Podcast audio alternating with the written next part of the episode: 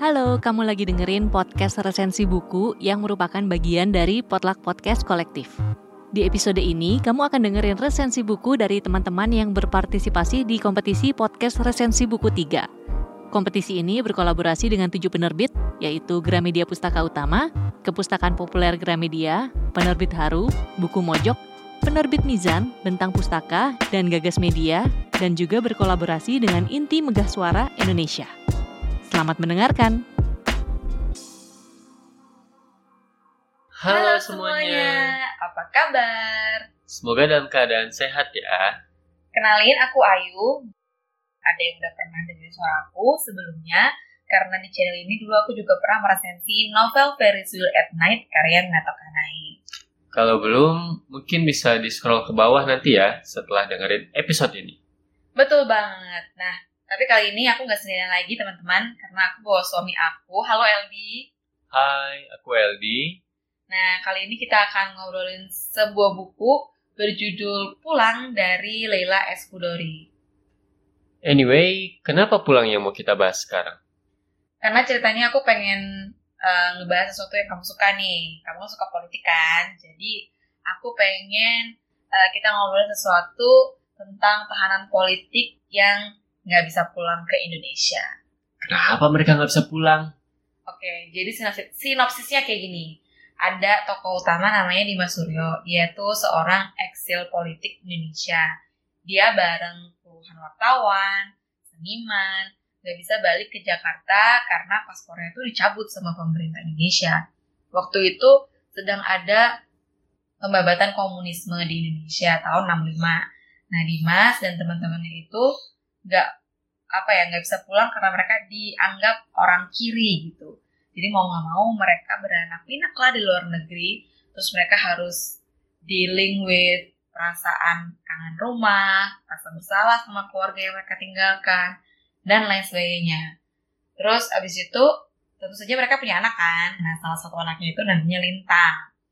Lintang itu lahirnya di luar negeri, di Prancis. Terus dia pengen tahu kayak apa sih Indonesia, kelahiran orang tuanya itu kayak apa sih gitu. Jadi dia pengen pulang ke Jakarta. Nah, akhirnya dia bisa pulang tuh tahun 98. Pas banget 98 itu ada kejadian lagi. Mei 98 adalah era Orde Baru akan ditumbangkan oleh mahasiswa. Jadi timeline kejadiannya itu setelah peristiwa 65 loncat ke 98. Wah, kayaknya menarik nih ceritanya. Tapi panjang banget kalau dari tahun 65 sampai 98. Berarti bukunya tebel dong? Uh, bukunya tuh memang menceritakan dua generasi ya. Jadi mereka tuh si Lintang dan ayahnya ini sama-sama sedang mencari makna pulang masing-masing. Untuk tebel bukunya sendiri itu 464 halaman. Jadi ya lumayan tebel tapi nggak tebel-tebel banget juga sih. Oke, tapi aku ini pembaca pemula. Malah jarang banget baca novel fiksi.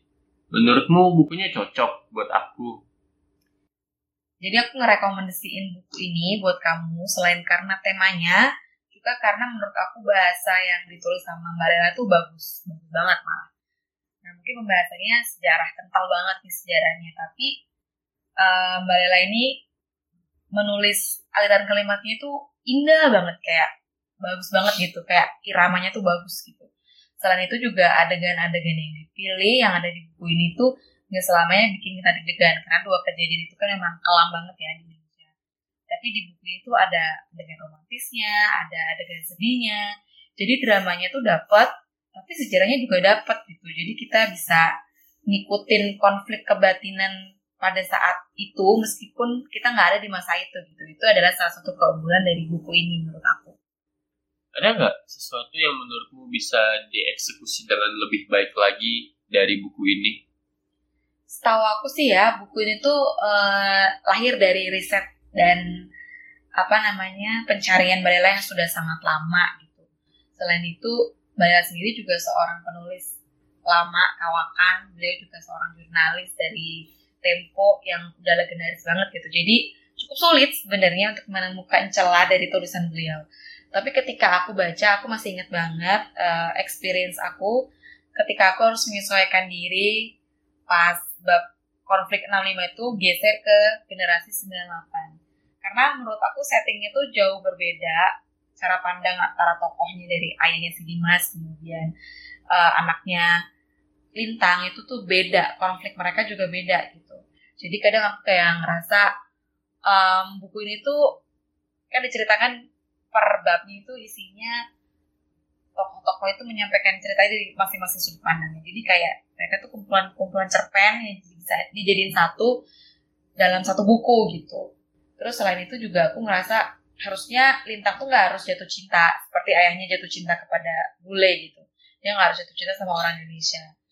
Sehingga aku ngerasa kayak romansa di buku ini tuh mengambil porsi yang cukup dominan.